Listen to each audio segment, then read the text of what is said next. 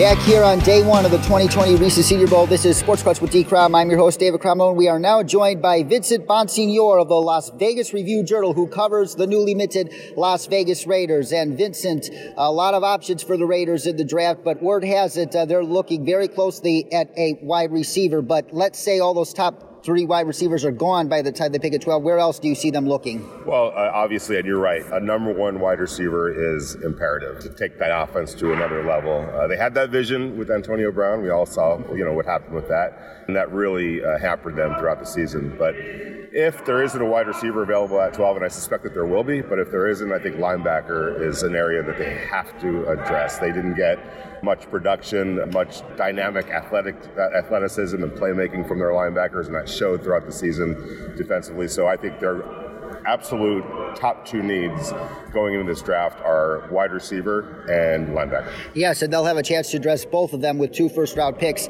at uh, 12 and 19. And let's talk about the quarterback situation. While uh, all signs uh, right now point to uh, Derek Carr uh, getting another uh, shot, at, and he earned it this past year, showing improvement in the Jon Gruden scheme, there's been a lot of buzz that if Tom Brady hits the open market as expected, the Raiders will show a lot of interest. How much interest do you anticipate the Raiders showing in Tom Brady? Uh, that's it's hard to say. I mean, obviously, he's not even a free agent at this point.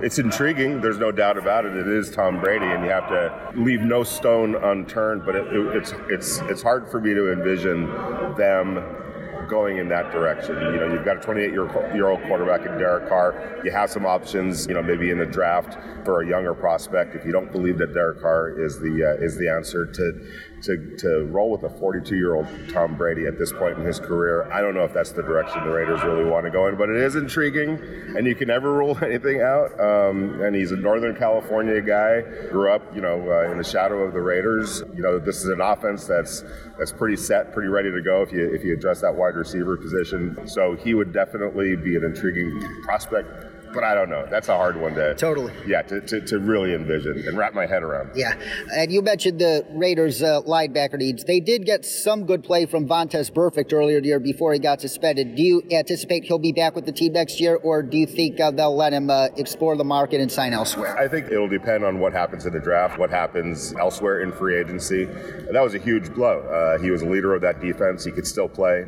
and I know that they weren't happy with how it all unfolded. They feel like they got a really good solid player taken away from them uh, at a critical point in the season. But I think all options are open, at the, especially at that position. If he's the best option, then I would not rule that out whatsoever.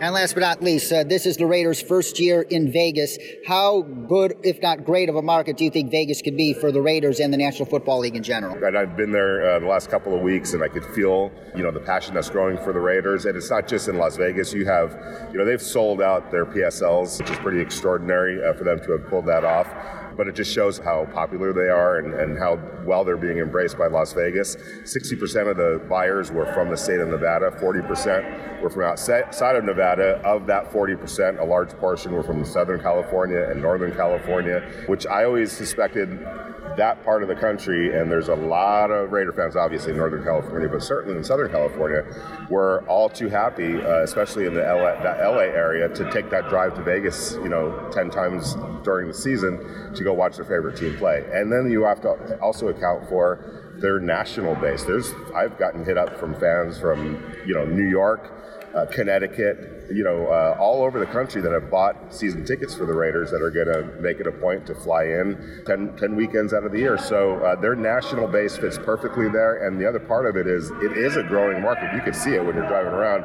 how big Las Vegas is getting and how much growth there still remains. So I think they're perfectly situated to hit a grand slam in Las Vegas. Vincent Bonsignore, thank you for your time. You got it, man. Thank you forgiveness.